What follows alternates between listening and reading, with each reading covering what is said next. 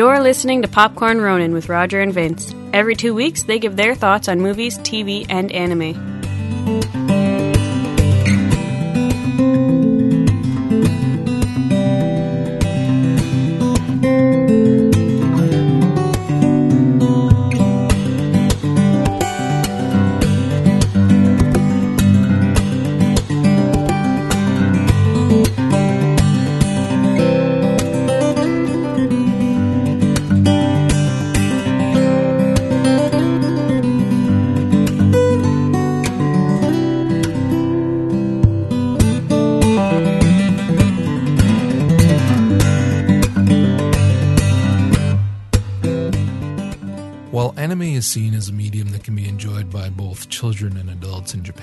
No different than a live action TV, it has been an uphill struggle in the West where it's constantly has to prove itself as a medium that's not just for children or perverted adults. I won't lie, my first reintroduction into anime by way of a friend as an adult involved tentacles. Things have gotten better though, with anime series receiving a lot more attention and more importantly, recognition. More effort has been put into distribution also, making it easy for us to get our hands on various anime.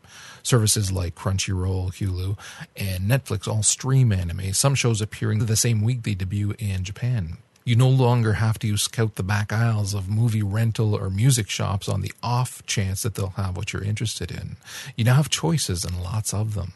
Tonight we're going to tackle some of our favorites, some new, some a little bit older, all worthy of discussion. And we're going to start off with one of the ones that has had the biggest impact as of late, and that's Attack on Titan. There's a pun in there too. It ran for 25 episodes, and it's based on a manga series that was first created by Hajime Isayama. And as always, we're going to be butchering, at least I'm going to be butchering a There- lot there's of no names. we. I'll be butchering them. Um, and there's been 11 volumes selling over 20 million as of mid 2013. It's very, very popular. And the series was equally popular when it came out for a variety of reasons. And we're going to get into that in a little bit. Just to lay the groundwork for what the series is, if you have not watched it, basically, there are massive titans that live on in this earth that exists. And it's an older society so think kind of victorian age. And so these titans which are just massive think massive naked humans without genitals. And they eat people they basically go out and hunt them and eat them not because they need them for sustenance and it's never really explained why they eat them because they don't eat other meat any other animals and things like that. But what has happened is that over time these titans have forced humanity to live within enclosed cities. So what has happened is that there are three walls that have been put out and each one inside of the other. So you have Wall Maria, which is the outermost wall, and then Wall Rose, and then Wall Sina. And people live within those walls. What happens too is that the series plays with different kind of mentalities based on again how how deep in you are the more privileged and the more rich and things like that and influential live within the innermost walls whereas you get more people who are less well quote unquote important to their this society that are on the outermost uh, edges. Now, when Wall Maria is burst through by a Titan, a different type of Titan, what happens is that they start going in, and so all of the people that are in that area between Wall Marie and Wall Sina, or Rose, I should say, have to go in now one more level. And this causes a lot of different problems because now there is a lot less space for all of these new people there, as well as a lot less food, which creates a lot of problems.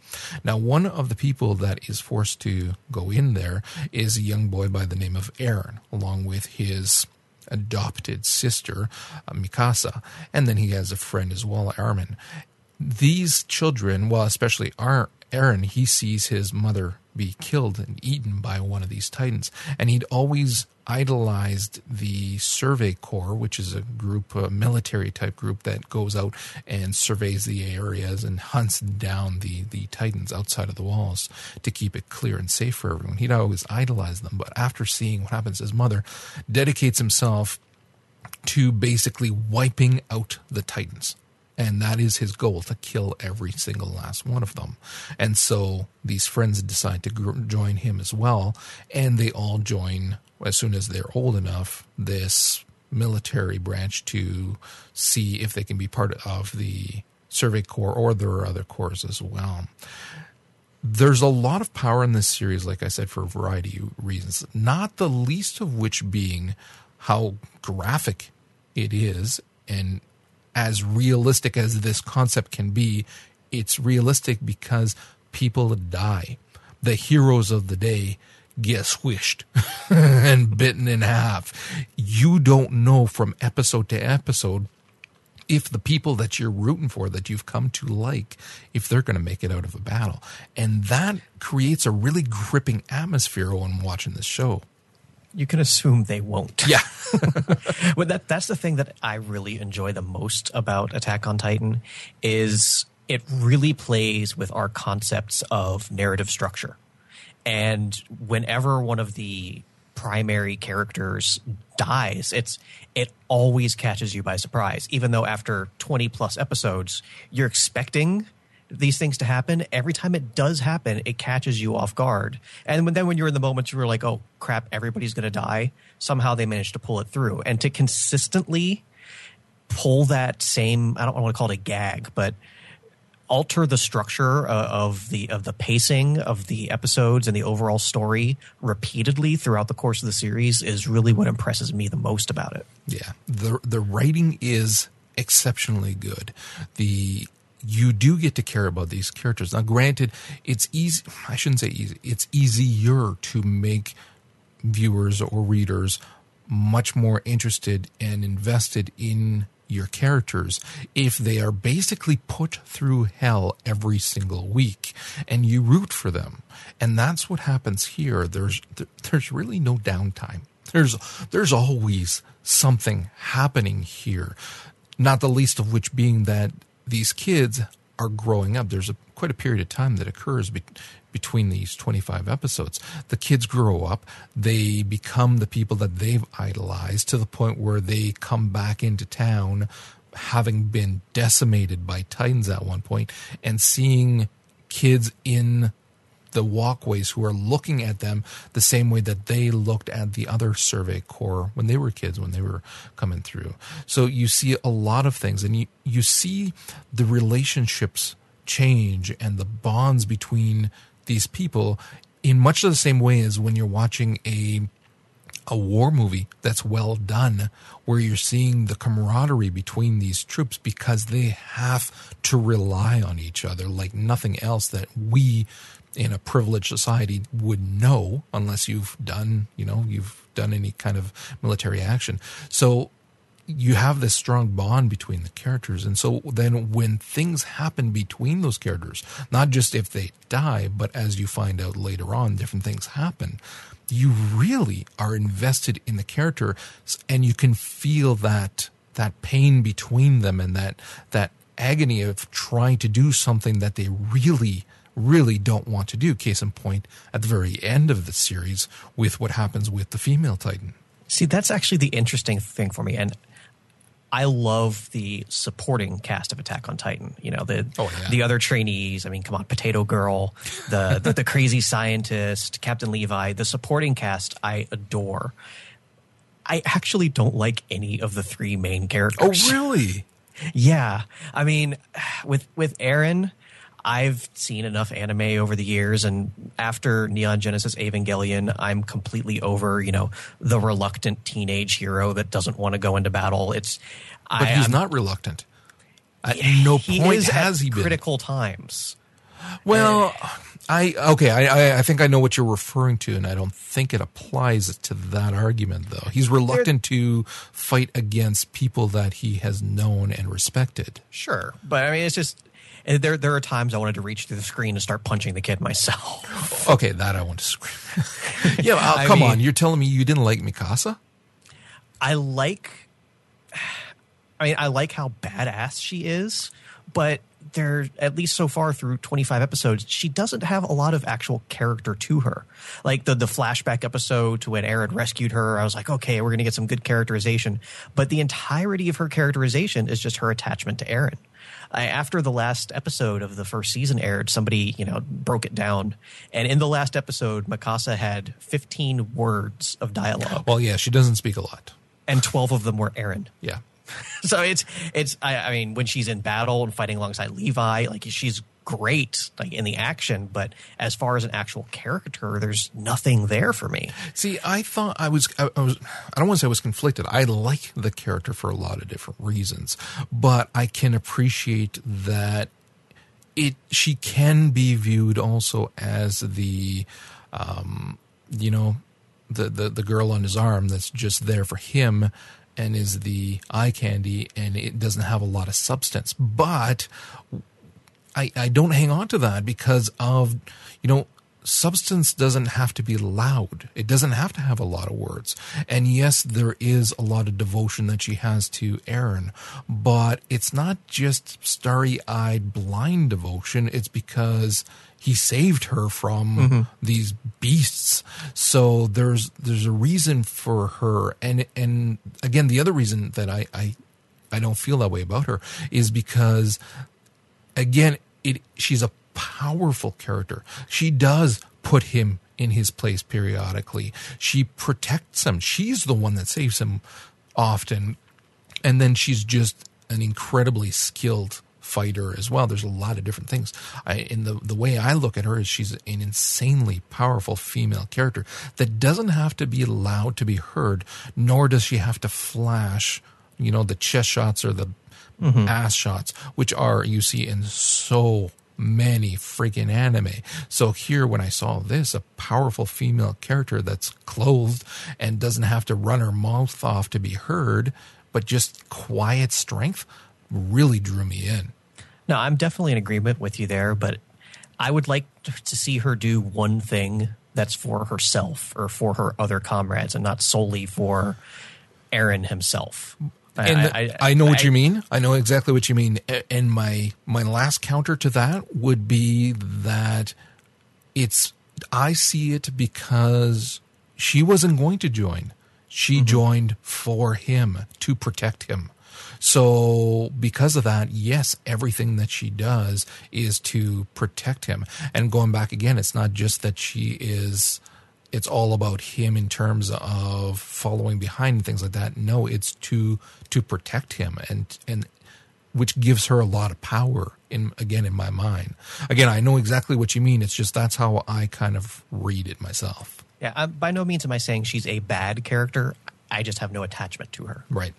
So and then with with Armin, like he has had some great moments where you know he's the tactical genius. Like when they were raiding the warehouse and they had no uh, maneuver gear, and like it's so great. But he's just again, just like Eren. There are so many times I'm just annoyed with you know his cowardice and stuff. And I know that's part of the character. It's just it, it annoys me. As I said, n- none of them are bad characters. They they all serve a great role in the story. I just personally don't really like any of them as much as I do the supporting cast. Right. Well, I won't try to convince you otherwise. I, because of the characters we've seen in so many other anime, that I I feel just like you. I just want to reach through the screen and slap them. This here, the the flaws that they exhibit, I can attribute to what they're going through, and I can Yeah, they're realistic. it I, I makes give you that more much. sense than a regular old anime where it's just stupidity kind of thing. So, but no, all that go, just go back to what you were said about the supporting cast being insanely powerful so that you can have episodes where the main three are don't take up the majority of the screen time and you still have an insanely gripping episode. Yeah, like one of the one of my favorite episodes was the one where they were getting ready to hand Eren over to the military police after the failed mission, and the first half of the episode was just with the characters we hadn't seen in a while. The uh, the ones that did go and join the military police and seeing the corruption that that was Yeah. farther within the walls and all that stuff. And for the majority of that episode, the primary cast wasn't even on screen. Yeah. Yeah. So that is definitely a series that if you haven't watched it, highly, highly recommend it. You can watch it on Crunchyroll for free, as a matter of fact. It's phenomenal. Definitely worth watching. But know that it's one of those types of anime where it's very hard to stop at one. It's like the Oreo of anime. You want more and more and more. And not just that, but it will haunt your dreams if you watch it before bed. Yeah, I marathoned the first eight episodes in one sitting. Yeah. and by then I was caught up. So Yeah, and, and it's true. It's just you, you. It's so gripping, and of course they they end it on great cliffhangers where it's like you need to know what's going to happen next because it's important. It's not just an anime about kids in high school. like what's happening here is important. You're invested in these people, so yeah, I, definitely I, I was gnashing my teeth at the end of the last episode. That last little last second reveal. Right. I was like, "What was that? what? What No, just happened? There has to be another episode now. Although I do have a concern, and this is something you know I've seen many, many times over the years. That as great as this series is, it's you know it's following the plot line of the manga, but the manga is still ongoing. Yeah. and there's a very high probability that at some point they will catch up and they'll either have to go the filler route of doing meaningless stories that don't really change anything so that they can you know finally wrap back around to where the manga is or splitting off and just kind of telling their own story which so frequently hasn't worked like i know you recently uh, watched full metal alchemist correct That was a while back. Actually, if time permitting, we're going to talk about that later on. Okay. I'm just saying that they, they did the same thing about halfway through. They caught up to the manga and made their own story.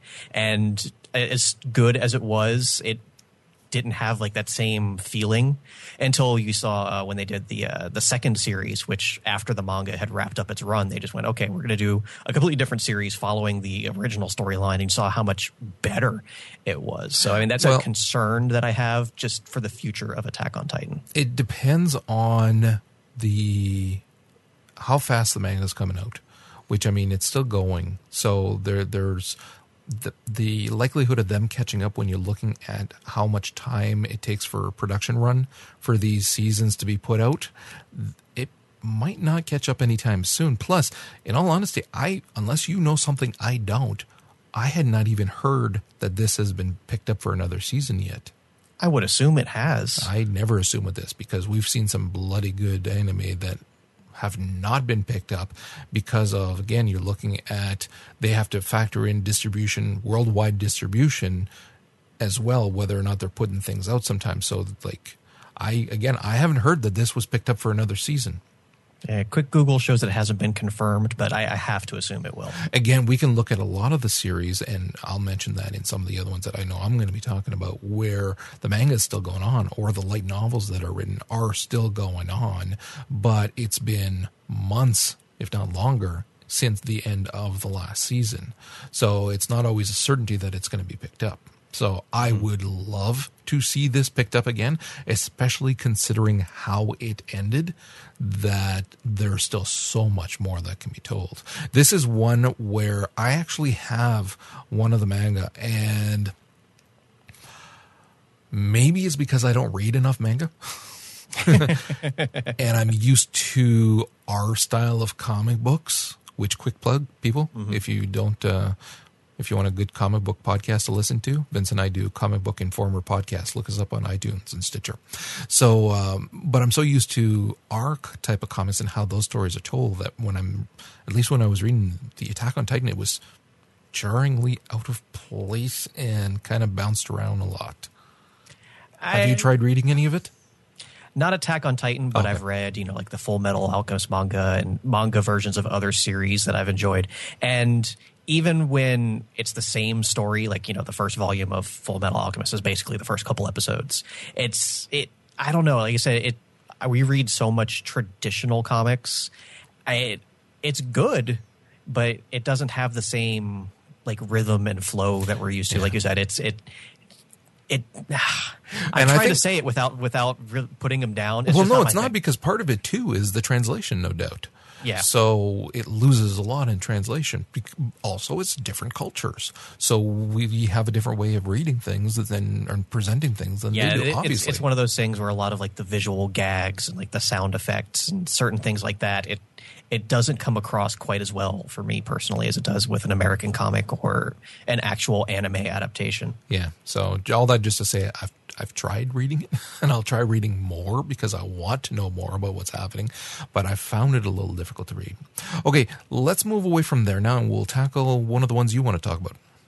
All right. Well, running at the same time as uh, Attack on Titan this past summer was a series that I it wasn't on my radar at all until uh, a friend of ours, Kiki, had actually recommended it to me, and I was like, "Oh man!" I I I watched the first episode and I was immediately hooked because it's uh, Gatchaman Crowds, which is a new spin on the Gatchaman franchise, which going back to the 70s in Japan and throughout the 80s in America, it's one of the iconic anime franchises in all of history. I, it was when I was a kid, like I watched so much anime without knowing it.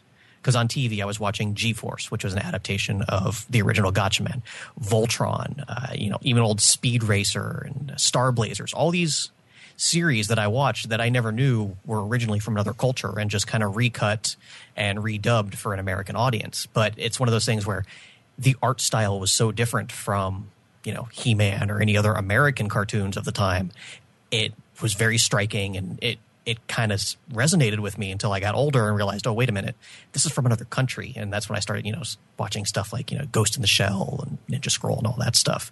So years later, now as a full grown adult mostly, to see, you know, them bringing this old franchise back as something radically different was very interesting to me. And a lot of the traditional fans of the original Gatchaman hate the series because aside from the name, it really has absolutely nothing in common with the original. But that's what I love so much about it because Gatchaman Crowds is completely 180 degrees away from a traditional action anime. So I think it was very, very brave move of them to take the franchise that epitomizes the traditional action anime and turn all of the genre conventions on their head. I to begin with, the main character is this bubbly, at first seems kind of dumb and naive, but we come to realize that she just has a very different outlook on society than anybody else in Hajime. And Hajime is one of my favorite characters in anime in a long time. And even though you didn't like the series, you, you actually liked Hajime. My name is Hajime. Okay, just- let me before you go on though. Let me just say I, I didn't say I don't like it. Um, there are other series, trust me, that I don't like that I've tried. This one I've watched. I think I've watched either six or seven episodes, and it's not that I didn't like it. It's that I didn't like it as much as you. Let's put it that way. I could still Hmm. I was sit down in and love with this I, well, my point exactly. So, I mean, I could still sit down and watch it and enjoy it. I just wasn't seeing what you were seeing, and some of the stuff that was a little, a little too out there. it was kind of, it was kind of. Whereas to you, it's endearing. To me, it was like, oh come on, giant Caesars, seriously, really.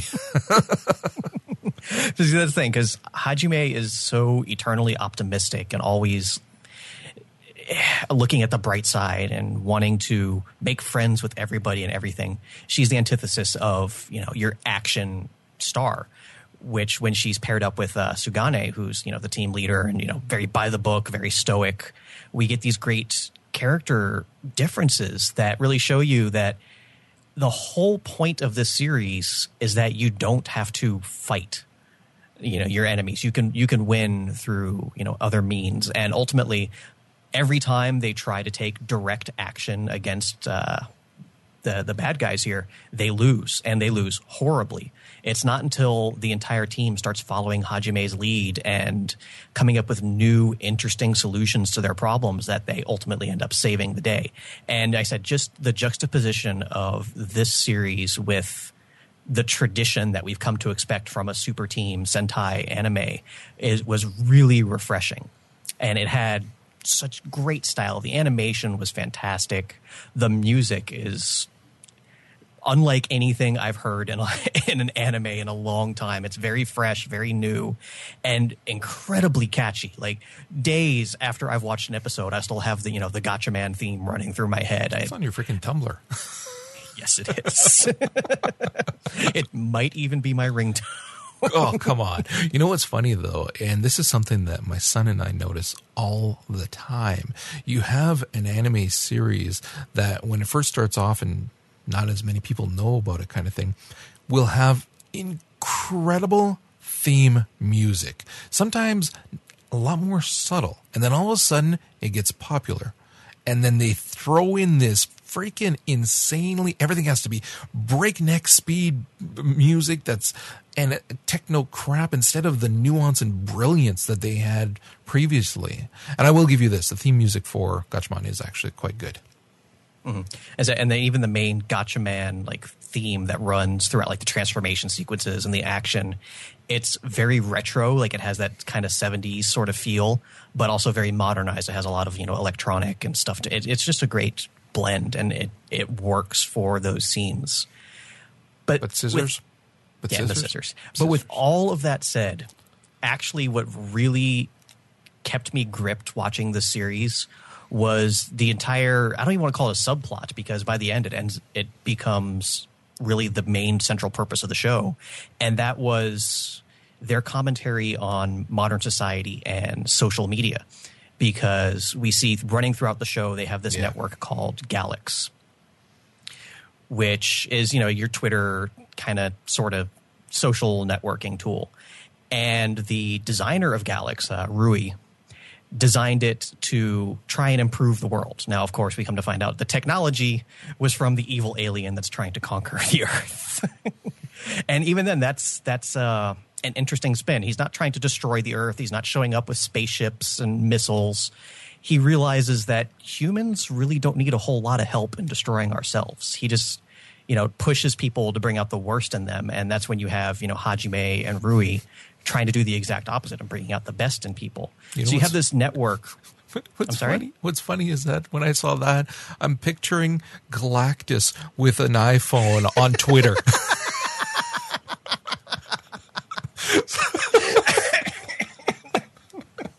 it, it doesn't have the same kind of ring of truth once you've got that in the back of your brain.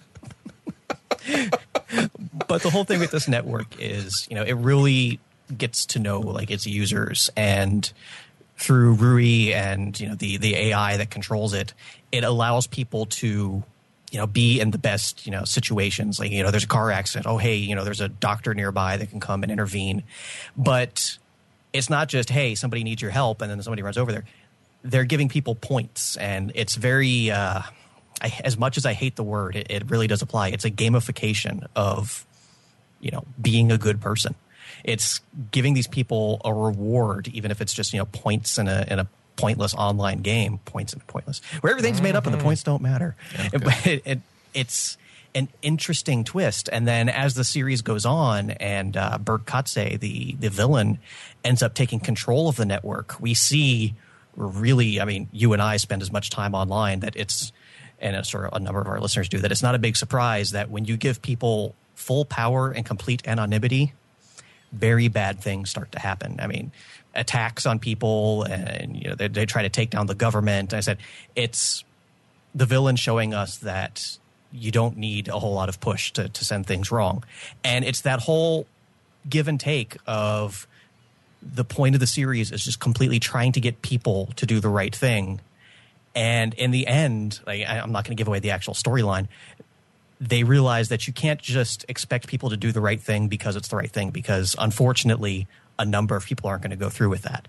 But they gave them, you know, the game and all these other aspects of it. And that's ultimately what you know what conquers the villain isn't the intrinsic goodness in people, but our willingness to win points and, Level up. and it, I said it's it's really I, I can't say too much without completely ruining it. Like I said, it's only twelve episodes, so if you want to check it out, it's definitely there.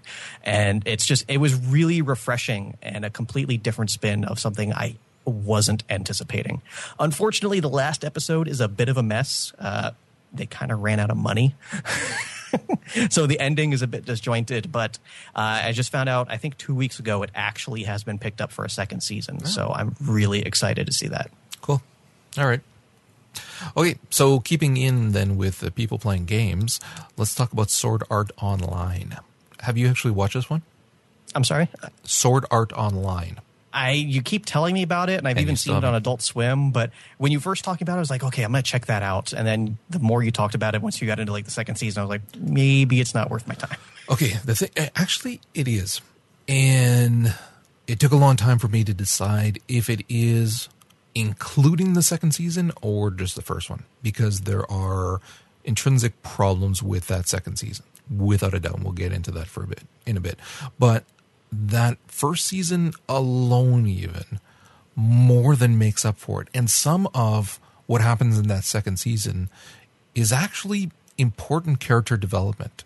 Very important character development. Some of it is terrible and should not be in there to the point of literally turning the TV off when I was watching it with my son.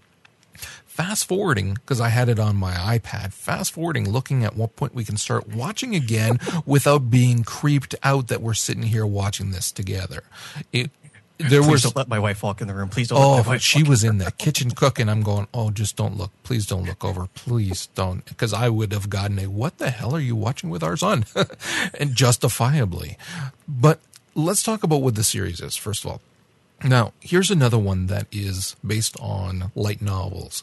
And uh, for those who aren't familiar with that is, basically the it's very popular in Japan and it's it's a novel that's created that will often have illustrations, a lot more illustrations in it. It's not a comic or a manga.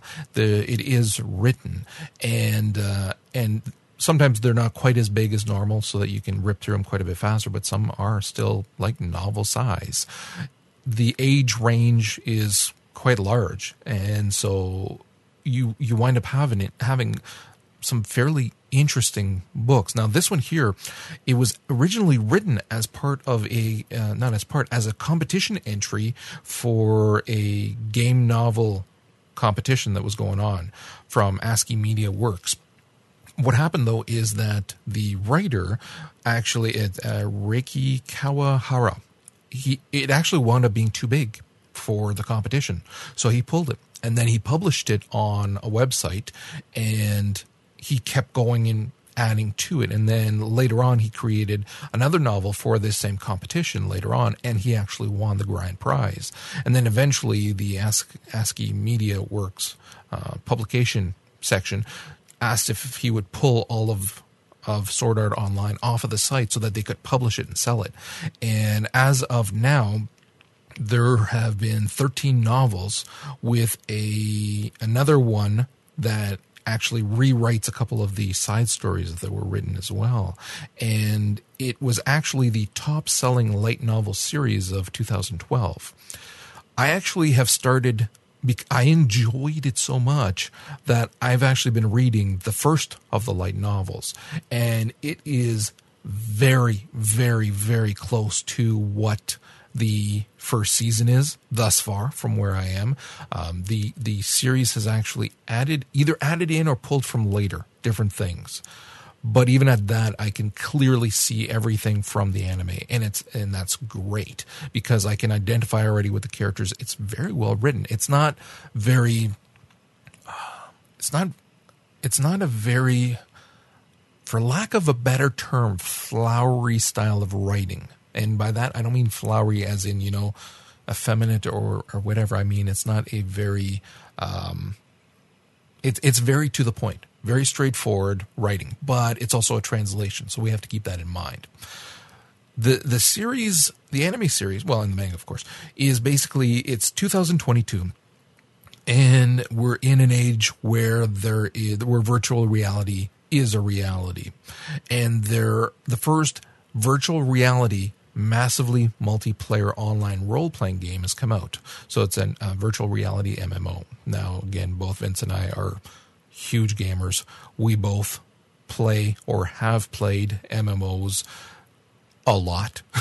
We've invested a lot of time in these these games, so we understand a lot of the concepts that are in this series, and I loved that so much. See, now, when you when you first mentioned the series, I started looking into it.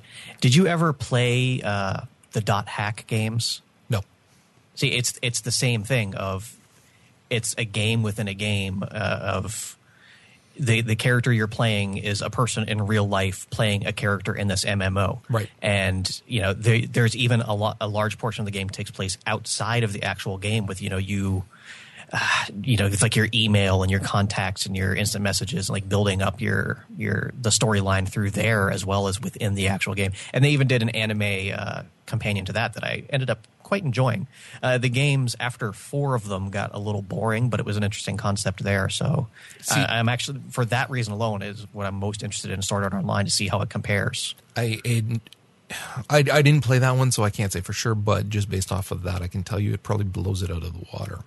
There's there's when I first heard about this, I thought, well, you know, it'll be interesting and it'll be fun to watch. When I first sat down to watch it, I think, okay, well, this will just be a fun you know, MMO to watch, if, or not MMO, anime to watch for us gamers. And I told my son after I watched the first episode and saw that it was safe, I told my son, you're going to want to watch this because my son is also a gamer and he and I play MMOs together. And I thought, you're going to love this. We'll watch this together because we had finished another MMO or anime together. So we watched the first one, then we quickly started watching more and more, and then realized there is so much depth here. It was so well done that it went from being just a oh this will be a fun gaming type anime, anime to watch to something that is the characterization and the plots and the story are so gripping so well done that I put this on par with some of the best anime I've ever seen. So now just to go back to again the story. So there the the manner in which they're playing this virtual reality is they have what's called nerve gear. The nerve gear is picture your helmet that you put on your head. But what it does is it interfaces with your brain in a way that you are essentially you lay down when you play and it shuts off any of the receptor, any uh, brain activity that tells, say, your arm to move, it shuts that off in reality. So you're not flailing about while you're playing and sends it through to the game so that your avatar moves and does certain actions. And then there, what happens is that it's, again, you're, you're, you're stuck there until you log out and then you take your helmet off and you can go. You can brain functions resume. Now, the game came out and there were some beta testers who played it, and the game is called Sword Art Online. And then it finally came out, and 10,000 people got in. They limited how many people could buy the nerve gear and get in. So you have 10,000 people playing on one server. And so when you're starting the, the, the show off, you get to know the. What are you laughing at? I'm just thinking of server crashes and error yeah. 42s. Apparently, not so much in the future, although they got errors of their own. So you get to know already the main character, whose name, in-game name, is Kirito, and he's just this young kid who is, you can already see, is fairly antisocial, and you get to find out the whys of that, the reality reasons later on as the series progresses, which again adds a lot of depth there. But you get to see him and you find out that he was in the beta. And so he knows more what he's doing. And he's interacting with somebody that he first met there who begged him to help him and teach him how to do things and whatnot. So again, and, and that's an interesting character climb that you get to see as the series progresses. Everybody gets ported to the main starter city in the game. And all of a sudden, basically, uh, uh, actually before that, you see Klein tries to log out and realizes there's no log out option. And so they have no way of getting out of the game. So they figure, okay, this is the bug. The devs are working hard to fix this right now because nobody can get out. And then everybody gets ported into town. And then this massive avatar drops from the sky in the most awesome way imaginable. I'll just say that. Drops from the sky. And it turns out to be the doctor who heads up the, this gaming company who done tons of research on virtual reality, all kinds of stuff, and basically developed this game. And it's his avatar. And he tells everybody that that's not a bug. They're trapped in the game now. And basically, if they die in the game, they die in real life. The nerve gear that you put on your head has enough, they refer to it as a type of a microwave kind of thing, that it will fry your brain. And so all of a sudden, there's permanence to everything you do in the game. And they and he goes on to say that no one will be allowed to leave until they clear the game. Now this is a different type of MMO than most people are used to and basically what it is is in this floating kind of castle city thing there's 100 levels and like any MMO, you clear a boss and then you move on. Well, this, you clear a boss at the end of a floor and you can move on to the next one. Until someone clears the 100th floor, and it'll only need to be one, nobody can leave. And if they attempt to leave, they die. If somebody attempts to remove their helmets in real life, they die. Anything like that. They have to stay in the game. And so now what happens is that again, mass panic, people freaking out, nobody believes it, and you again, he's giving them more information about what's going to happen. You find out from Kirito that in the three months or more during beta, how many floors had they?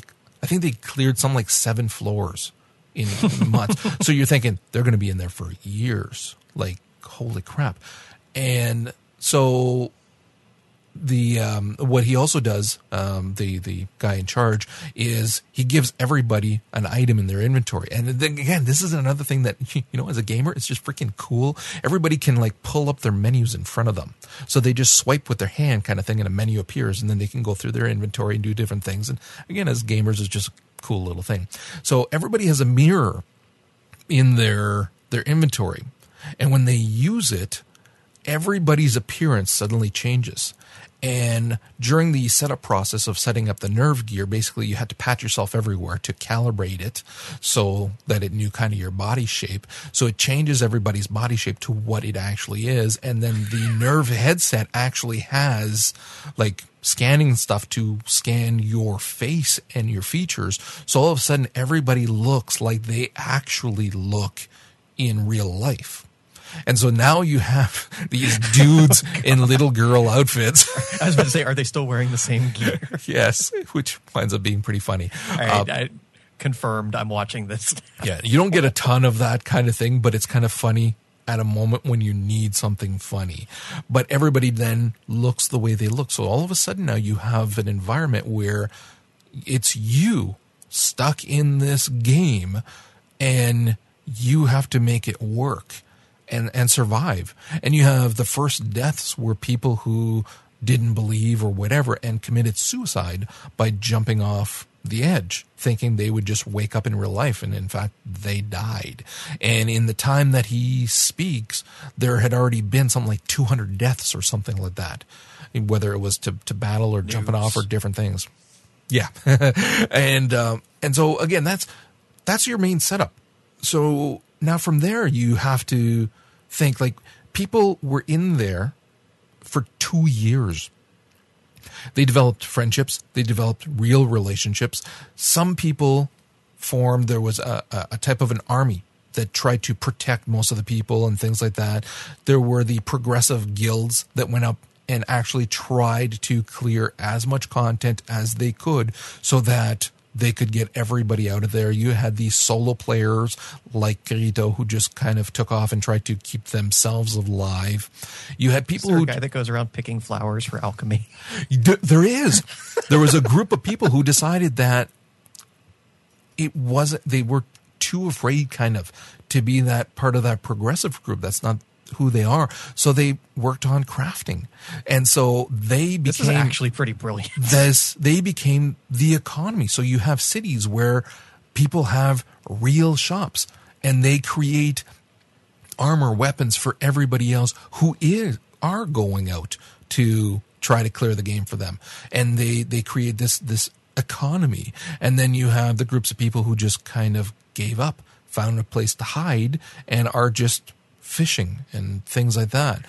It's it's how you would think people would react. And then you also have griefers who who go around and try to do player kills because they think that ah, it's not real or whatever, and that you know everybody's waking up on the other end, or they just don't care and are point blank bad people kind of thing, and doing things like that. The depth of what you see in terms of the character relationships is astounding. And by the time you get to the end of the first season, which is episode I want to say 15. When you get to the end, it's the ending to that first season is worth it. I mean, how many times do we watch an ending to a season and think, oh my God, they screwed? It was worth it. It was so well done. And by this time, you've really gotten to care about the characters. And here's again, uh, you have a, a female lead there, Asuna, who becomes a romantic interest for Kirito. And she is strong. She is also, like him, one of the best players in the game. She can hold her own just as well as he does. Very skilled fighter, intelligent, second in command to the largest, best progressive guild, kind of stuff like that. So you have very, very strong characters there that you no longer look at them as people stuck in a game kind of thing. They're, they become so real to you as you're watching. Hmm. So yes, second season. this is where either okay now I I haven't gotten to the point reading the novels. If I if if this is exactly what happens, or if it's just that the writers for the anime were told inject more sex appeal and stupidity because the second season feels like it was written by someone different in a very very big way, a bad way. You do have a lot of things going on where now Kirito is out of this game world. That game is done. However, before it crashed and everything went to crap for the company that, that was running it, Asuna's father, his company, bought all of those servers and everything.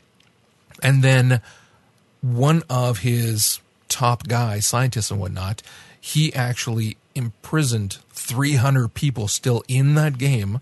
So they're still hooked up to their nerve gear, including Asuna. And he winds up being that stereotypical sleazy villain. And he is, it's bad to the point of like licking her while she's in a coma and stripping her in game. He keeps her in a bird cage and then does bad things to her. That's part of what was so terrible in the second one. And again, you have this insanely powerful character, female lead in the first season, that in the second one just becomes the damsel in distress. That she can't do anything for herself because she's stuck there and, and this and that. She does try to escape, but in, inevitably she gets rescued. So, and and I mean, again, it was so bad the final fight things with this character that I I did I had to turn it off and fast forward to a point where it wasn't as insanely, disgustingly sleazy. But then you, Tentacles? no tentacles though. No. Oh, so you know Well, it's, it's I only a nine on the scale. right? Yeah, yeah. I've seen worse, put it that way. Um, but then you also have, in real life, um, his parents died. Kirito's parents died. So he went to live with his aunt, his mother's mother. And she has a daughter. Now, for the longest time, they thought they were siblings, but then they find out later that they're actually first cousins. Oh well then. Well, apparently that means fair game because the entirety of that second season is his sister has a, a massive crush is in love with him. Okay, they've only just found out not that long ago that they're cousins, not siblings, and she basically is. yeah, there's all kinds of imagery that goes on there. There's also a lot of shots of this young teenage girl, like in the shower, bending over, big cleavage shots, and all these other things. And you're going, come on, really? So there's a lot of bad in that second season that you really have to muscle through. But the good stuff of now how he has to adapt to being out and of his the woman that in game he married in in the first game now she's stuck in this other game. They actually, that company created another game using those servers and that technology. So now he's going into another new game, which is more with like flying and elves and different things like that. More of a, a traditional Tolkien esque based RPG. So now he's in that world and trying to save her and interacting with people in that world. So again, that being in a different world it was cool, a different game kind of thing. It was cool, it was fun, and he's chasing after her. And yes, it's that damsel in distress thing, but it was still fairly good. If they could have stripped out the incest longing and the sleazy sexual assault, then the second season would have been just as good. And the light novels have actually progressed from there, where there are two other games again, so different seasons. So there's two other games that they go through as well. One of them being a first person shooter. And then another one that is uh, what was the, the other one? I think it's it's more of a fighter game or something like. Or no, it's it's called the Underworld. Um, so so you have again the same characters which you've really grown to love and care about in different settings, all game things that we we really enjoy. I mean, as long as they can stay away from the sleazy stupidity, I will keep watching this show. Even with that insanely bad second season, I will keep at this if they can bring out quality stuff. And there's no official, yes, there's other seasons coming, but there's a lot of rumors of things coming out.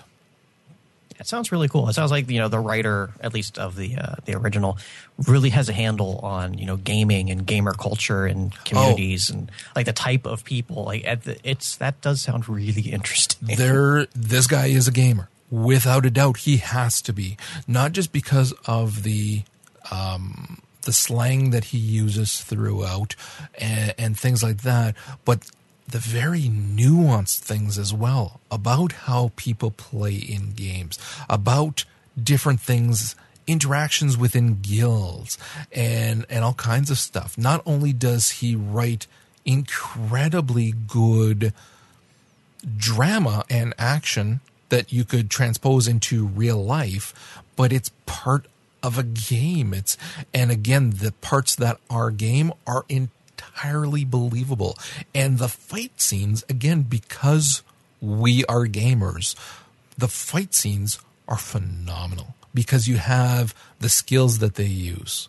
And it's all swords. There's no spells. So you're using sword abilities. And so you can appreciate all of that kind of thing. But not just that, but when they're going up against bosses, they're talking tactics with boss fights and the abilities and the phases that the boss is going to have and all of this One last stuff. question. Is there an idiot that stands in the fire? Oh, Jesus, dude. okay. Say no more. There's, there's, there's some cool stuff. Okay. Again, as a gamer, you will appreciate this and you'll also appreciate the stuff in the second season that is that Tolkien esque based one, where again there there's different races that you can choose as your race that you're going to be in the game and how they start in different areas and how there's infighting between them because they are rivals like factions in say like World of Warcraft and different things like that. There's it's it's phenomenal. Even with the bad, it's phenomenal. But know that that second season there is some bad. That's that's all I'll say, but it's still well worth watching. All right. Okay, you're up. All right. So next one I have for us is a new. Uh, well, everything else I'm talking about is new for this season, and it is Kill La Kill. I was wondering when that was coming. Yeah. so I was super excited for this when it first came out because uh, the studio that's putting it out uh, is a studio by the name of Trigger. And this is actually their first series. Uh, the team that makes up Trigger used to work for Gainax, who is you know one of the top anime companies in Japan, and specifically they're the team that worked on Gurren Lagann, and Gurren Lagann is seriously one of my favorite anime of all time. It's stupid, it's ridiculous, but as we've said so many times before, I'm willing to let that pass for the sake of awesome. And the entire concept of Gurren Lagann is from the first episode to the last episode, it continues to ramp up. Each episode is bigger, louder, and more ridiculous than the one that came before. To the point where in the last episode, in the final fight, they're literally throwing galaxies at each other. but it's all done in a way that's over the top, it's comical, and in a lot of ways, it's satirical of action anime, of how, you know, something like Dragon Ball Z or Bleach or, you know, anything like that. How throughout the series of the show, the characters just for the sake of the story have to continue getting more powerful and how ludicrous it is by the time the show ends. So that's what the purpose of Gurren Lagann was, was to show kind of how goofy that premise is when taken to an extreme. Now, at the same time, it told a fun story with great characters. Like I, I watch it pretty much annually. Like I love that series. So I was really excited to see what they can do with a new uh, prospect. And even the core concept of Kill La Kill. Again, as stupid as it is, I was interested. It, the, it focuses on this uh, character, Ryuko Matoi, and she's basically looking for the person who killed her father and it brings her to this school and yeah i forget exactly where. And the entire school is under the sway of the class president. Yeah, just go along with it. And you know it's this you know dictatorship this totalitarian regime where you know her her rule is absolute and she's got all of her subordinates throughout the various clubs. And they all wear these special uniforms that give them you know power that's how they, they keep their control is, you know, they, they have the uniforms. They're stronger than everybody else, so nobody can stand up to them. So you have Ryuko coming into this situation and she finds, you know, a special uniform that allows them to stand up to them. And it's, she's strongly, uh, convinced that the, the, the president, uh, Satsuki Kiryuin is the one who, if not killed her father, at least knows. So going into it, like I, yeah, I had read up on it it looked to me like you know the fun and goofy uh, you know storyline of something like Afro Samurai, which was great, combined with the over the top aesthetic of Gurren Lagann, and I was 100% on board with that as a concept. So it might not be you know the greatest thing ever committed to you know television, but it's going to be darn entertaining while it's on, and I'm going to enjoy it until it actually started. the entire concept of the, this whole uniform thing is fine with me, except when the uniform specifically for Ryuko and later on for Kiryuin, when they power up and reach their battle form, I calling it a swimsuit is giving it too much credit. I mean, it's it's as skimpy and as ludicrous as, as it can get, I mean, to the point where in the opening credits of the TV series, there's you know a complete panty shot where calling it a camel toe is doing it a disservice. Like it is so over the top and unnecessary and ridiculous that it is completely off-putting. And that is the the central concept of the show is that the main characters are basically running around naked. Every joke, every gag, every shot, every cell of animation, every battle scene is done to for the specific joke of haha boobies. So anything that they were trying to do with the show, you know, as far as you know, satire or you know, a, a, a fun action story, is completely ruined by the absolute over the top, complete over sexualization of the characters, and it it I can't watch it at all. I, you told me not to watch it. I told you, but I watched it anyway.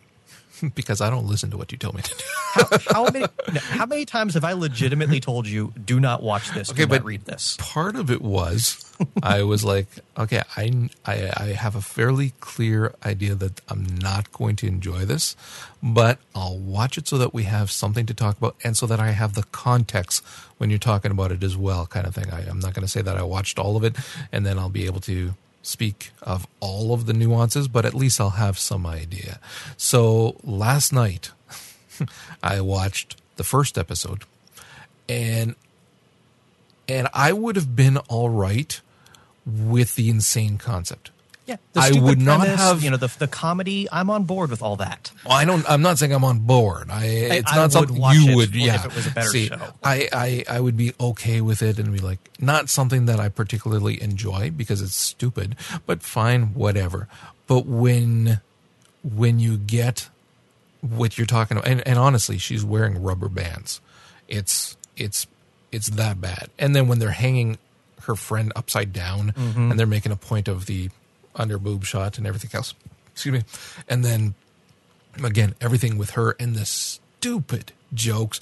The father doctor who's dry humping her in bed.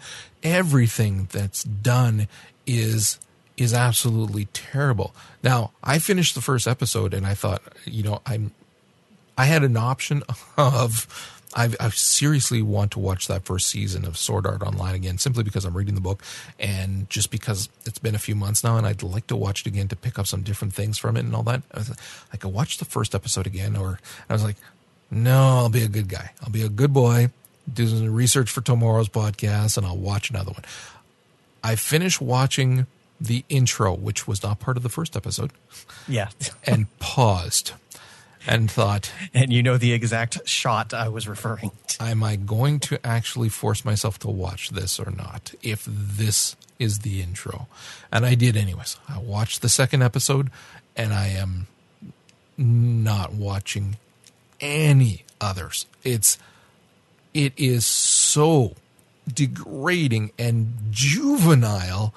It's unbelievable. And that's saying a lot considering some of the stupid shows that I've watched because as as much as there are phenomenal anime that I think should be mandatory watching, there's a lot of bad things, a lot of bad shows as well. And my patience for that kind of stupidity is fairly low and this just plowed right through it like it didn't even exist. It was I could not get over how terrible it was. See, I actually made it all the way through three episodes, and it's the third episode where the the whole concept of you know her her uniform is alive and it needs to feed off of her blood in order to you know attain power, and you know she only has so much blood, so once it's fed off enough, you know they have to leave battle. Come to realize the reason it's feeding off so much of her blood is because she hasn't embraced it.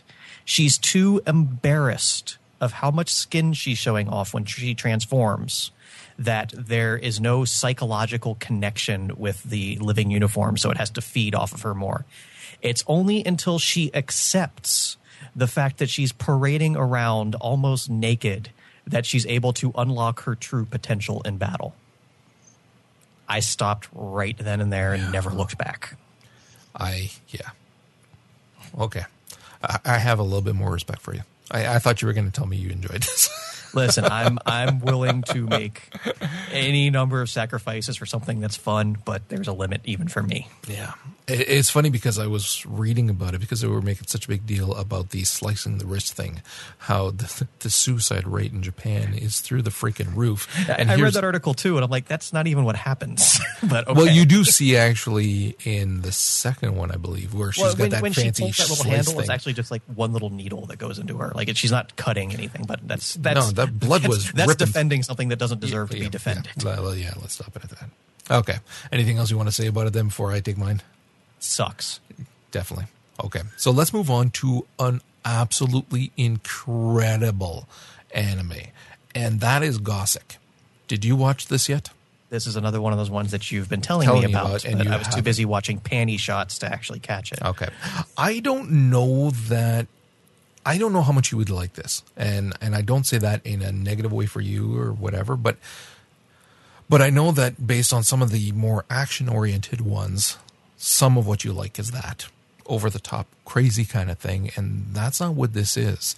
This is. Oh, I'm sorry. Just for me personally, when it comes to like the anime I choose to watch, for the most part, I can get a nice drama or a good story just about anywhere. Right. But when it comes to crazy action and giant robots fighting each other in space, there's really only one place to go for that sort of stuff. Japan.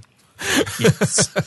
Okay, this one here is one that I have recommended to a lot of people. I actually recommended to my my daughter, um, who's in her twenties, and the moment she started watching it, that was it. She was hooked, and she's been sending me text messages saying like I'm on episode 12 I can't stop watching.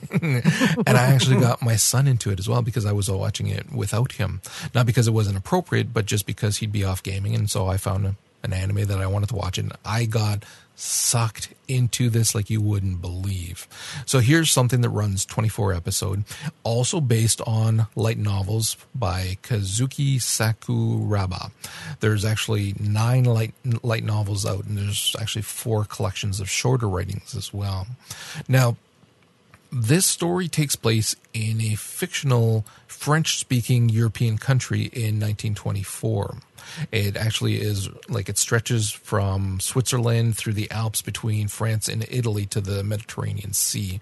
And the country in the anime is called Sobur what I liked about this too is that it wasn't your traditional Japanese story that either takes place in Japan or in you know North America kind of thing. It was a French European country. I'm I'm French, so whenever you saw writing that was in French or the main character, who's well the secondary main character, whose name is Victorique, it was like it it I it it was something that I could appreciate and and I like that. And so basically, the story takes place in this country, primarily at a school there that is an upper class school that children from all over the world are sent to St. Margaret's Academy. And we have Kujo, who is a young Japanese boy. He's the third son of a high ranking officer in Japan, uh, part of the Japanese Imperial Army. And he transfers to that school. And you, as the series progresses, you find out that his older brothers were the ones that were the strong ones that were more important to his father and things like that. And even though he pushed himself to do well academically, something that his brothers did not, he just kind of wanted to get away from that and he transferred to the academy before anybody could do anything about that. But this country, this town, especially this academy, is steeped in a wealth of lore, urban legends, these little horror stories, all kinds of things that people talk about. And so when he arrives with his dark hair, dark eyes, and everything else, they immediately nickname name him the Black Reaper after a legend. So he's kind of cast aside almost immediately. Then he meets a young girl. Well, his age is just she's much shorter, and she is at the top of the library, this massive towering library, and there's a conservatory at the top, and you find out that she essentially lives there. She never goes to class, she's just there. And she is this, she just is this demanding little girl that initially you want to strangle her. But by the end of the series, not, not even the end, you would adopt her. It, it, just a phenomenal phenomenal character, and she is basically a, a genius, absolutely genius. And she spends all of her time reading the the books from the library, and she's just innately brilliant. And she actually it, it, almost every episode is a well it's a two-parter most of them are going two parts and they're mysteries she's essentially sherlock holmes except you know they, they, they don't make the reference to that, but that's essentially what she is to the point where she has a plastic pipe that when she's solving a mystery or something or explaining it to the people that are too stupid to get it, she's got her pipe. And that just makes it all the better. And you wind up getting so much awesome backstory here. You you get backstory from the First World War, reality, how it impacted this fictional country. Then, as the story progresses, it's actually leading into World War II to the point where Kujo actually goes into it. Um, and then in between, you have all of these little mysteries that they solve together. And you also have the running story of Victorica, and it's often pronounced Victorica in the show. That's how he calls her name. And that's actually in one of the, either in the a manga or something. That's how they wrote it, but it's actually Victorique, but they, it says Victorica. Um, you get her backstory, and and it's not a pleasant one. And you you you find out that her mother was a they they call them gray wolves. And so you have a little bit of the supernatural in there as well. She doesn't turn into a werewolf. It's just this this people that are exceptionally intelligent and they have other uh, things as well. She was abducted by a marquis, a Marquis Albert de, de Blois, and he abducted her and basically chained her to a basement, raped her. You don't see that, but raped her and impregnated her because he wanted a young gray wolf offspring that he could control. And so the the girl Victorica um, is actually kept in a dungeon for most of her young life and then eventually allowed to go to this academy, but she's not allowed to leave the campus.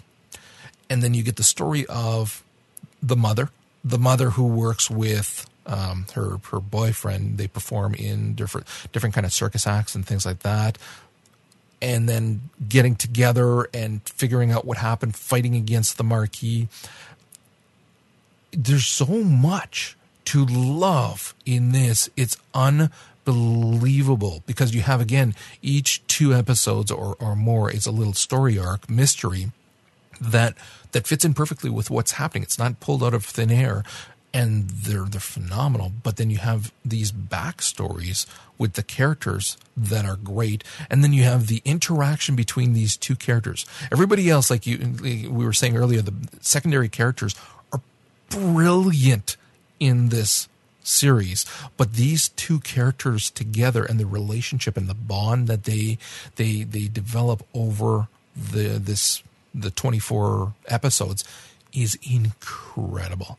This is i mean at times it's very heartwarming so not everybody's going to like that because it's it's it's not a romantic kind of drama but there is some elements of that but it's just so brilliantly written and executed that I'm actually watching it again now with my son and enjoying it just as much as the first time. Hmm. So definitely one to watch. Okay, what's your next one? All right. Um, one of Japan's uh, biggest anime studios is Sunrise. Uh, they've done a lot of stuff well known in America, stuff like, you know, of course, Inuyasha, Outlaw Star, and especially Cowboy Bebop. But what they're best known for is, of course, the Gundam series, which I'm actually going to come back to in a minute. But during the times they're not currently producing a Gundam series, they put out other mecha type anime stuff like Big O, uh, Code Geass, Escaflowne, and the most recent one in that trend is Kakumeiki Valvrave. Uh, translated in America as basically Valvrave the, liver- the Liberator. The Liberator, goodness. Valvrave the Liberator. And this is another one of those ones where the core concept is pretty stupid. Uh, basically, Earth is full, colonies have formed out in space, but a lot of the uh, political connections that were present on Earth are still present on the colonies. So you have this small country, Gior, who is caught in the middle of a war between the two other major powers on Earth, uh, Gior trying to remain neutral. At uh, one point, uh, Dorsia, the quote evil of the uh, main factions uh, decides to attack Gior and take over their territory, both on Earth and in space. And that's where you have in space you have this school that's it's a school, so they attack, basically make off with everybody, leaving only the students behind because they were in the most secure location of the actual school. And the students end up finding, you know, this hidden cache of these phenomenal mechas, the Valvraves, and one of them pops into a pilot, kicks the butt of the military, and the whole premise is this small school basically fighting both for their own independence and to rescue their families. So you have this pretty ridiculous concept of an entire cast of high school students with one or two odd teachers, you know, trying to rein them in and keep them under control. And you have some interesting stuff of them, you know, trying to build their own society, and you know, they, they basically kickstart their country.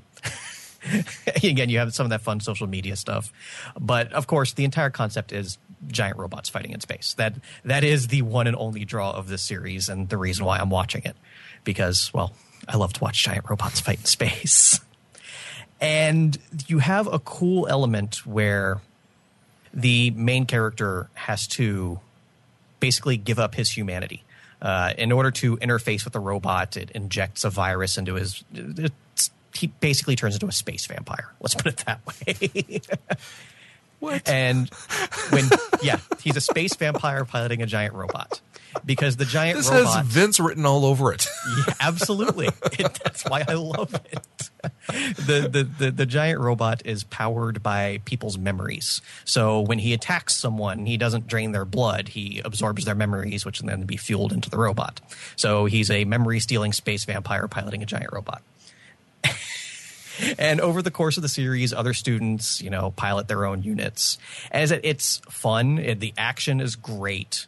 The, the the mecha designs are fantastic. I, I've, that's something I've always been interested in, even in shows that I do not care about whatsoever. I do enjoy like seeing the mecha designs and you know seeing the engineering, the theoretical engineering behind it, and how how much thought and effort these writers and animators actually put into how would this thing actually work if it existed. It's always something that's fascinated me about not just anime but stuff in general. Like I said, I like giant robots. Yes.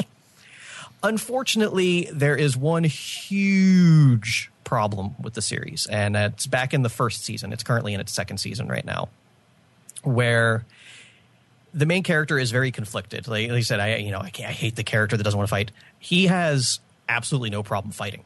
Uh, it, the problem is, you know, when he's suffering one of his attacks, he he's very hesitant because you know he doesn't want to hurt anybody. Well, at one point, one of his attacks gets so vicious that he actually ends up assaulting one of his female uh, friends. And yes, when I say assaulting, I mean assaulting, sexually assaulting her.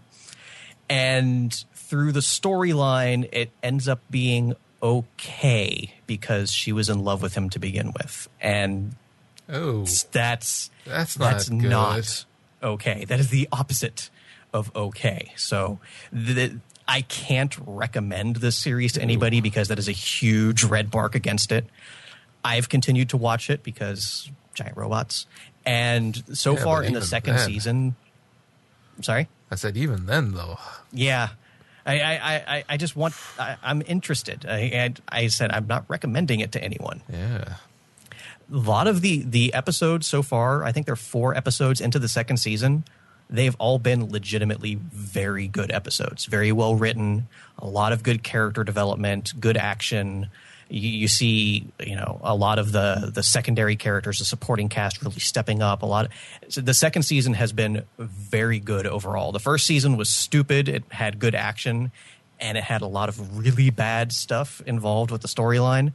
So I'm, I'm very conflicted on this series because everything it does good, it does really good, but everything it does bad, it does really bad. It's it's a series of peaks and valleys. There is no middle ground on this one. Yeah. See, something like that. Well, you know, we know each other well enough. Something like that, I'm turning off. That's, I mean, to to their credit, he feels bad about it. But as far as the overall storyline, it's basically seen as a non-issue. Yeah. See, with the like when I was talking about the Sword Art Online too, I mean, it's there's it's quite obviously an assault, but it's not uh, a rape. It, it doesn't go that far. It's not allowed to go that far because, of course, the hero has to save the day, kind of thing. But even at that, it was bad enough that it was a we're fast forwarding it through. Had it been as bad as what you're saying, I don't care what it is, I or how much I, like I, it. I, I'd I was done. very uncomfortable watching that Yeah. scene, and I, I actually did not watch the rest of that season until much later. yeah. Okay. Anything else about it? No, I, that giant robots. That's Giant pretty robots, much the, the beginning and end of the discussion. Okay, well, bring it down to reality again. I love how everything I'm talking about is Off you know, the wow. space, you know, fighters and transforming and I knew that. about Sherlock Holmes. Well, see, I, I knew that. That's why I chose this ones, these ones, except for the last one. But that's why I chose this. Um, the next one, again, very much grounded in reality. Well, somewhat reality, and that's my teen romantic comedy snafu.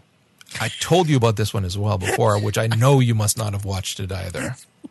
Just, I'm going to enjoy hearing you say that. Yes. Well, again, this is one of those, and, and we've talked about it often enough, but for anybody listening, like I've got four kids. We're on our last teenager now. okay, so we've raised four teenagers. So watching teenage stupidity on TV is just not something I enjoy. Now, that's not saying that everything pertaining to teenagers is stupidity, not by a long shot. I mean, hell, I I primarily when I write, I write young adult fiction. So there's there's a lot that you can do that's good with that age group. It's when it's stupidity and melodramatic stupidity, I got no patience for it. I forget about it. I don't need to to watch that. This here is funny because it takes that kind of melodramatic stupidity and just points at it in a sarcastic way and laughs at it. There's the, the story is, and it's it's twelve issues or episodes, I should say. Sorry, again based on a uh, light novel series written by Wataru Watari and illustrated by Ponkan8. Um, there's four ongoing manga adaptations and two anthology volumes. The eighth novel is actually due out this month, so it's still ongoing. A lot of people are asking for another season of this, and I would like to see another season as well. This is very much all character. It's all character driven. So you have the main character is this young, incredibly antisocial young man. Hachiman, uh, Hikigaya, who is nicknamed Hiki. I'm sorry, what was that again? Uh, Yeah, forget about it. Uh, and so here is someone, and that's where the name comes from. The actual translation is "My youth romantic comedy is wrong as I expected," and that's that's him. He just is this sarcastic, has no everything is bad, but he knows that he's only there for a short while and then he'll be done. He doesn't kind of fall into any group or anything like that. Doesn't fall for peer pressure. He's just this snarky teen. Very much probably both you and I in high school kind of thing. And he has trouble interacting. I remind you of our conversation on our recent comic book episode about my growing up. I I still haven't read that second issue because of you. Um, so, anyways, he is forced to go into a club, which again, Japanese schooling. There's a lot of clubs, and students are put into various clubs. You see that in hell. We saw that in La, Kill La Kill as well, where they have the various clubs and things like that. So the club that he's put into from a teacher, an awesome freaking teacher who actually sucker punches him and everything. She's awesome.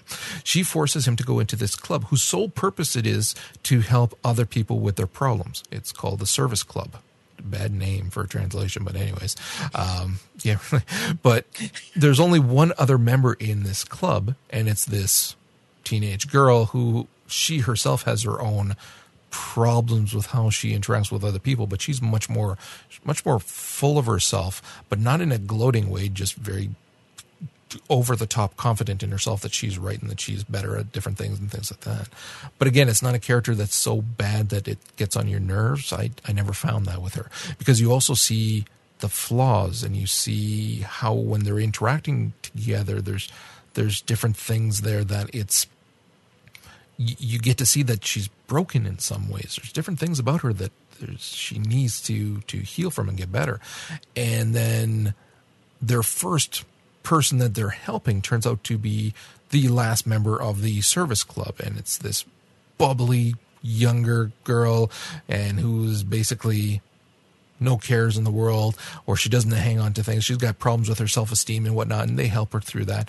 And so you have this trio then for these episodes that help other people and that deal with their own problems. And then there's also an underlying theme throughout where the um, the that bubbly girl Yui was walking her dog that was going to get hit by a car, and um, Hachi dove in to push it away, saving the dog, but he got hit by the car itself, and it turns out the car was driven by Yukinon, which is that girl who's a little too full of herself kind of thing. So there's and she's always felt bad about that and not wanted to say something. So there's there's I mean we're not talking intergalactic wars kind of backstory here, but it's still something that is pertinent to these people. And because it is very much a story that is character driven and how they interact with their classmates. But not just that, you get like one of the episodes they actually are well forced by the teacher again to go and chaperone a whole bunch of kids that are quite a bit younger than them who are at a camp and you have them giving advice to these kids some of them who are just as socially awkward as they were as kids and so trying to help them with that in different ways and explain how it'll be when they grow up is it was very well done it's it's again, it's a story that as an adult watching, I thought maybe I wouldn't really have the stomach for it. Would just kind of be rolling my eyes all the time. Never once. Never once. I'd read how good it was, and it is justifiably phenomenal series for again the the characterizations and the stories therein. It was really, really quite good. I enjoyed it a lot. Huh. So yeah, definitely worth watching. It's only twelve episodes. It doesn't take long to rip through. There's there's a couple of times where you're getting the skirts a little too short kind of shots or the chest kind of thing. It's there it's not often because again I don't have the patience for that kind of stupidity. It doesn't take over any story, so it's kind of like there's some pot shots about chest size too, which is a popular thing in anime, which I again makes me roll my eyes. I hate that, but uh, but overall though, no, it's it's phenomenal, phenomenal story. Interesting. So, okay, you're on your last All one, right. right? So my final one, and believe it or not, after talking about all the ridiculous stuff I'm talking about, this is actually the most down to earth one I have, and completely unplanned. But since that's the direction our conversation has taken us, and that is, believe it or not, actually the new the newest Gundam series. You know, Gundam has been around since 1979, and I've watched every single series, not since the 70s because I wasn't around back then, but over my years watching anime, I've watched every Gundam to ever exist. So I have an incredible affinity for the franchise and the giant robots contained therein. So the newest one was announced, and it was very different. The the Gundam series has always been about you know war and really showing off the bad side of conflict, and it's something that Japan is as a society is very well aware of, and it's shown up in a lot of their fiction, and specifically Gundam, of showing just how bad things can be, and how it affects not just the armies and the people in charge, but the actual people that get caught in between. And it's always been at the forefront of all the various Gundam series that have happened until this one. This one is called Gundam Build Fighters.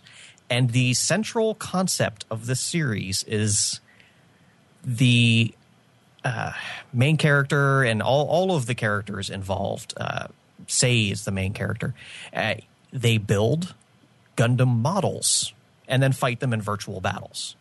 So essentially, what you have here is a half hour long toy commercial every week. I was gonna say, isn't that like those little? Damn it, what are they called? The ones that uh, Activision puts out. The little. Skylanders. Yes, it sounds like Skylanders. It's a little more in depth than that. Sure. let's so go it's like that. the Disney Infinity is what you're saying. Gundam Skylander. Can you mix the tops and the bottoms to get different ones? on the one hand, like I said, it's a half hour long toy commercial. On the other hand, it's an awesome half hour long toy commercial. Now, personally, like I'm not super like hardcore into it, but from time to time I do enjoy building some of the models because like I said, I like the the mecha designs and stuff like that. And it's nice just to be able to, you know, zen out every once in a while and, you know, build something. So it's funny though because the the main character Sei his dad owns a model shop. His dad is uh, overseas promoting, you know, the tournaments and whatnot. So it's just him and his hot mom, and huge chunks of every episode take place in the store. And lining the shelves of the store are actual models that you can go to a store and buy in real life. I said, It's I, it was such a ridiculous concept going in. I was like, it's, it's a toy commercial. That's all it is. The sole purpose of this series is to sell new models because all of the mecha thus far that have been featured in the show have been classic suits. You know, redesigned, customized, repainted. You know, they're not identical to the old stuff, but it's enough of a change that they can justify putting out a new model and selling it for fourteen hundred yen. So I said it's it's so ridiculous, but you watch it and it's a very good show because in a lot of ways it's this coming of age story and you know all this stuff not in the traditional, you know, boobs and panties Japanese way of it, but it just tells the story of this kid who in kind of a Pokemon sort of way just wants to be the best. And he's really good at building, but he's a terrible pilot. So he meets up with his friend. Uh, he finds this kid Reiji, who is a fantastic pilot. So that that's the whole premise of the show is the two of them, you know, working their way through the competition. I have to believe that it's leading to something a little more in depth than plastic models. because of some of the, the, the plot elements they've introduced, like with Reiji specifically, you know, he's got He's uh, what's known in the Gundam lore as a new type. Basically, he's got psychic powers, and that's what makes him such a great pilot. He, you know, can feel the force and whatnot, and he's like teleported off the planet. So there's a larger story going on here. We're only five episodes in, so I, I have to believe it's going to end up a little more in depth. But it's so much fun. You have, it, it's very well aware of its legacy. You have characters from the original series. One of the, one of the, the most memorable characters in Gundam 79 of Ramba Ral, this awesome, like, you know, space captain guy who's just like super serious. And he just literally randomly pops up in every episode to be the guy to explain what's going on and you know why the battles are playing out the way they are. The, you know, the guy's like, this guy's like a fifty year old man, and he's so like hardcore into the Gundam building and fighting. It's hilarious, but I can't stop watching it. and I think what I've realized that makes this particular series so fascinating in comparison to all of the other Gundam series is in every Gundam series, when the Gundam hits the battlefield, the fight is over because the Gundam is by far the best machine out there. It destroys the other army, everybody runs away, it saves the day. There's no threat to the Gundam. What you have in this series, everybody has a Gundam. So it's very much an equal playing ground. And the fact that the main character isn't physically inside the suit does give the prospect of they could lose that fight. There actually is a threat to the character. It's not the shining knight that comes on the battlefield and wins everything with one swing of his sword. It hasn't happened yet, but when they do have, you know, those moments where, you know, they're they're being threatened, you know, they're on the ropes, you do have the feeling that the main character could suffer a defeat just because he's not going to die when his robot blows up. So it's something that it the fights have been a lot more interesting in this show than in any previous show, and the fact that it's much more down to earth, literally. it's, it, they're not fighting out in space, at least not yet, has actually made it way more interesting than I was expecting.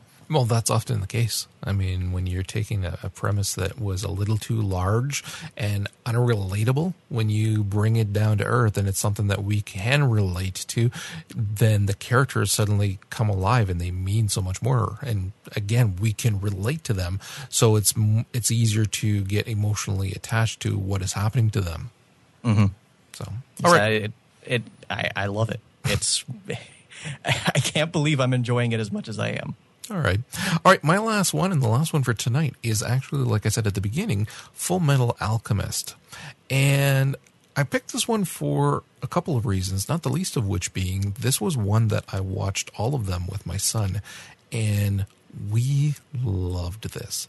Now, to be clear here, I'm referring to the original and not Brotherhood that came out. Now, that's not saying that I prefer the original over Brotherhood, only that we watched the first one first. And then when we started watching Brotherhood, because we just finished watching the original, it was way hey, too similar. Yeah. So, and it doesn't branch off until about halfway through. So, because of that, we thought let's just put it on the back burner. We'll return to it later on when we want to watch these stories again, because it is very long. There's quite a few episodes, and again, we ripped through them fairly fast, like big chunks at a time on Saturdays and Sundays because we enjoyed it so much. Here's another one, of course, based on a manga series by Hiromu Arakawa. And it was published by, interestingly enough, Enix, which then became Square Enix. And they've sold over 50 million volumes as of 2010. Who knows what the numbers are since then, even.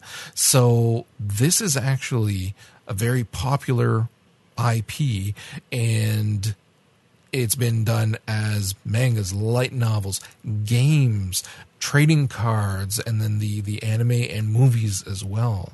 So it's it's something that is very recognizable. Just for those who aren't aware what it is, basically it's the story of two brothers, Edward and Alphonse Elric, who are alchemists. This is a world where alchemy is a science and it is you can do any number of things and you can transmute things. Now, in trying to get their mother back who had passed away, they delved into the, the dark arts essentially of, of alchemy to try to get her back. And in so doing, they cause a whole whackload of problems, not the least of which being Alphonse lost his body. And before his spirit completely disappeared, uh, Edward bound his spirit to this massive costume that was just sitting around. I don't know why it was sitting around, but it's a, it was armor, a big metal armor suit. And so he bound his brother's spirit to, to this. So you have this massive metal armor that just walks around and talks in a kid's boy, a boy's voice. And Edward lost both an arm and a leg. He actually gave up. I'm trying to remember if he gave up his arm or his leg to bind his brother because I was part of that spell. I think it was his I think it was his arm, yeah, because he lost because he, the, he couldn't he needed both of his arms at that point to actually do the alchemy. I can actually I can see him crawling around on the stump of a mm-hmm. leg there. I was disappearing to do the spell for his brother, yeah. So he actually has light armor or light metal arms they they call them kind of thing that are essentially, you know, robotic arm and leg that are attached to him. Um, oh, piecemeal, they call it. Automail. Automail. Thank you. Sorry. Um, and so this is attached to him, and that introduces char- other characters who help him take care of that and whatnot. And they want to make things right. They want to get his limbs back, but also to return Alphonse's body so that he can stop living in this giant metal outfit. And so they're seeking the Philosopher's Stone, which is going to amplify their innate abilities and which are extremely high. They're proficient alchemists. And in order to get this, Edward becomes a state alchemist, which is the the dog of the military. They often say the state military, and so they're told what to do in a lot of cases. And there's there's a lot of corruption in the military, and you wind up getting these phenomenal stories. I mean, incredible stories that are absolutely insane with these demons from other kind of portals and things like that. but it works. Now, not all of it is the same as what was in the manga. They took liberties because it was the manga and they needed, or the, the anime, and they needed to, you know, get different stories out and make it work. Like I said, they caught up, so they yeah. had to make up their own story after a point. Not having read the manga and not having since watched now Brotherhood, which stayed truer to the, the manga, I got to tell you, still, I loved what they did with Full Metal Alchemist. I really enjoyed the stories. I I thought it worked. I loved what they did with like serious topics when they're talking about these war ravaged countries mm-hmm. and things like that, and the people that oh, are the, the whole subplot with the Ishbalans. yeah, exactly. You know, yeah. this cast out race, and you know, oh my god. Yeah. So I I really enjoyed it. It's it's a series that again people might have uh, a predisposition to not look at simply because they think, oh, it's for kids or well, it's too oversaturated because it is everywhere.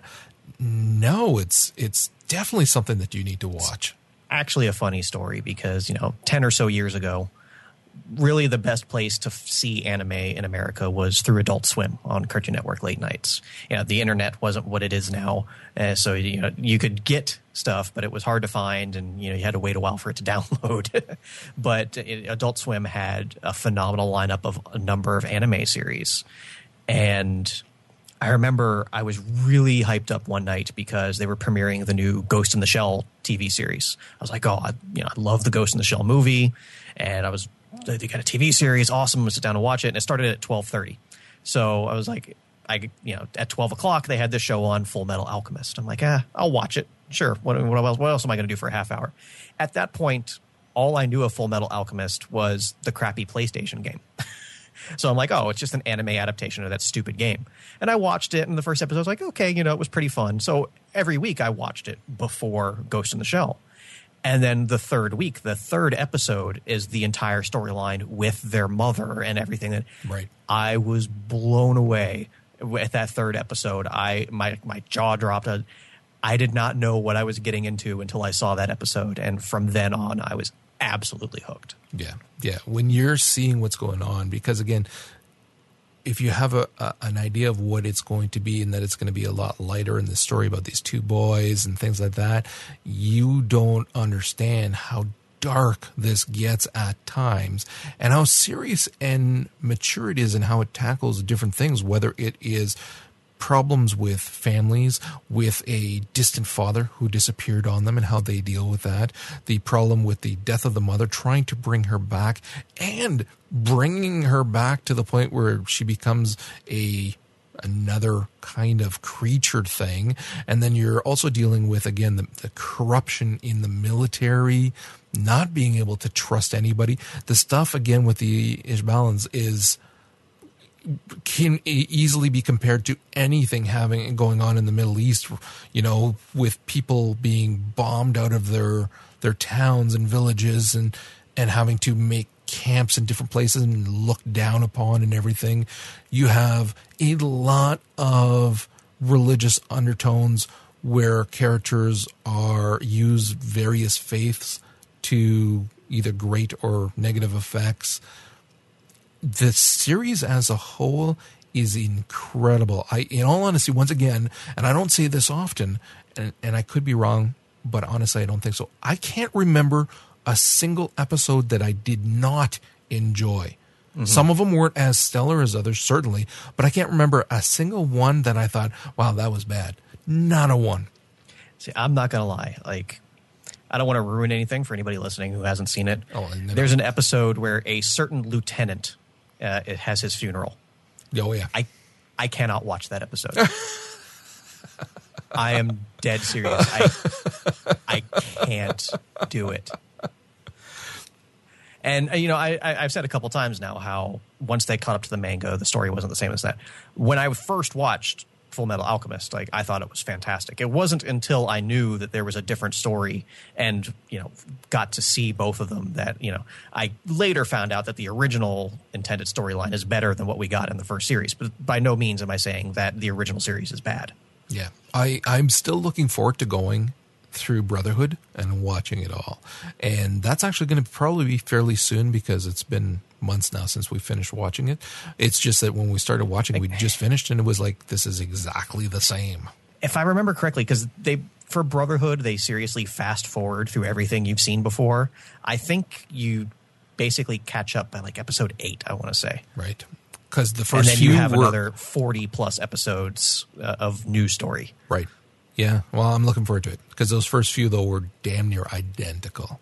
So Yeah. that's that's kind of why we we thought it would take a break. Anyway, Better animation though. Um, yeah, I like the animation in the first one. Oh sure, but you I- know, I really being did. made several years later, it was just better the second time around. So it is phenomenal. It is just so good. It is also dubbed in English, and the voice acting. It, oh my god! Like for for most of the. F- I'm trying to remember if it was right up until the end or if they changed it at the end like they often do. The beginning is Alphonse talking about mm-hmm. the law of equivalent exchange for alchemy and things like that. And it's such a phenomenal intro to it the, with the voice acting. And then all the way throughout, the voice acting is absolutely amazing. Now, I, I know that they didn't have the same actor for Alphonse for the second one, but they did have the same character for, for Edward. But It, uh, it's one of the few series where I would say the English voice acting is just as good as the Japanese. Yeah, it, it was phenomenal. So definitely, if you have never watched it, you can watch both of them. Um, I, I don't know if you would recommend one over the other in terms of the order to watch them. I would still not. I, I still wouldn't say don't watch Full Metal I would Alchemist say and watch it- Brotherhood. you but should start off with the original series Right. just because you get the story played out eh, at a much more leisurely pace. Right. Like I think if you jump straight into Brotherhood, where they crank through about 20 episodes worth of story within the space of eight episodes, I, I, I, can't lost. imagine jumping straight into that. Mm, fair enough. And, and yeah, because there's a lot that happens here. There are a lot of balls in the air, but it makes sense as you're watching it. And you get to know a lot of secondary and, and third tier characters that you really, really get to care about. And to the point of, like you were just saying, crying like a baby when you watch somebody die. And then uh, they also did two movies, one after each series. Uh, the second movie, the one after Brotherhood, was really not good. But the first movie they did, The Conqueror Shamballa, really good movie. Like I don't think that one's on Netflix with everything else. But uh, if you can find that somewhere, you know, I own the DVD. It's it was a really good movie too. Actually, there was one of them that was on. Yeah, it's the second one that they have on Okay, Netflix. okay. I actually Which, haven't like I watched said, was either. not was not all that good. Okay. Okay. Well, that's going to wrap up the episode. It did run longer as I knew it would simply because we've got so many of these that we could still keep going on talking about, but we are done for tonight. Next episode, before we head back to reality, we're going to make a little pit stop at Studio Ghibli, which, if anybody doesn't know what that is, shame on you. But you'll find out on our next episode. Make sure to stop by popcornronin.com for the show notes and let us know what you thought about these episodes, if you've watched any of these, or what some of your favorites are. And with that, we'll talk to you next episode.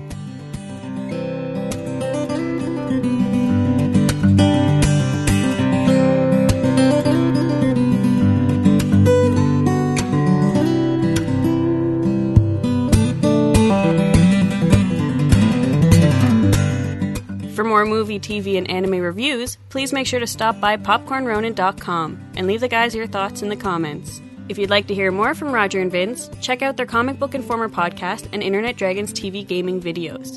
And lastly, thanks to Manelli Jamal for the show's theme music. We encourage everyone to check out his site, manellijamal.com, or find him on iTunes and help support this incredible musician by picking up his CDs.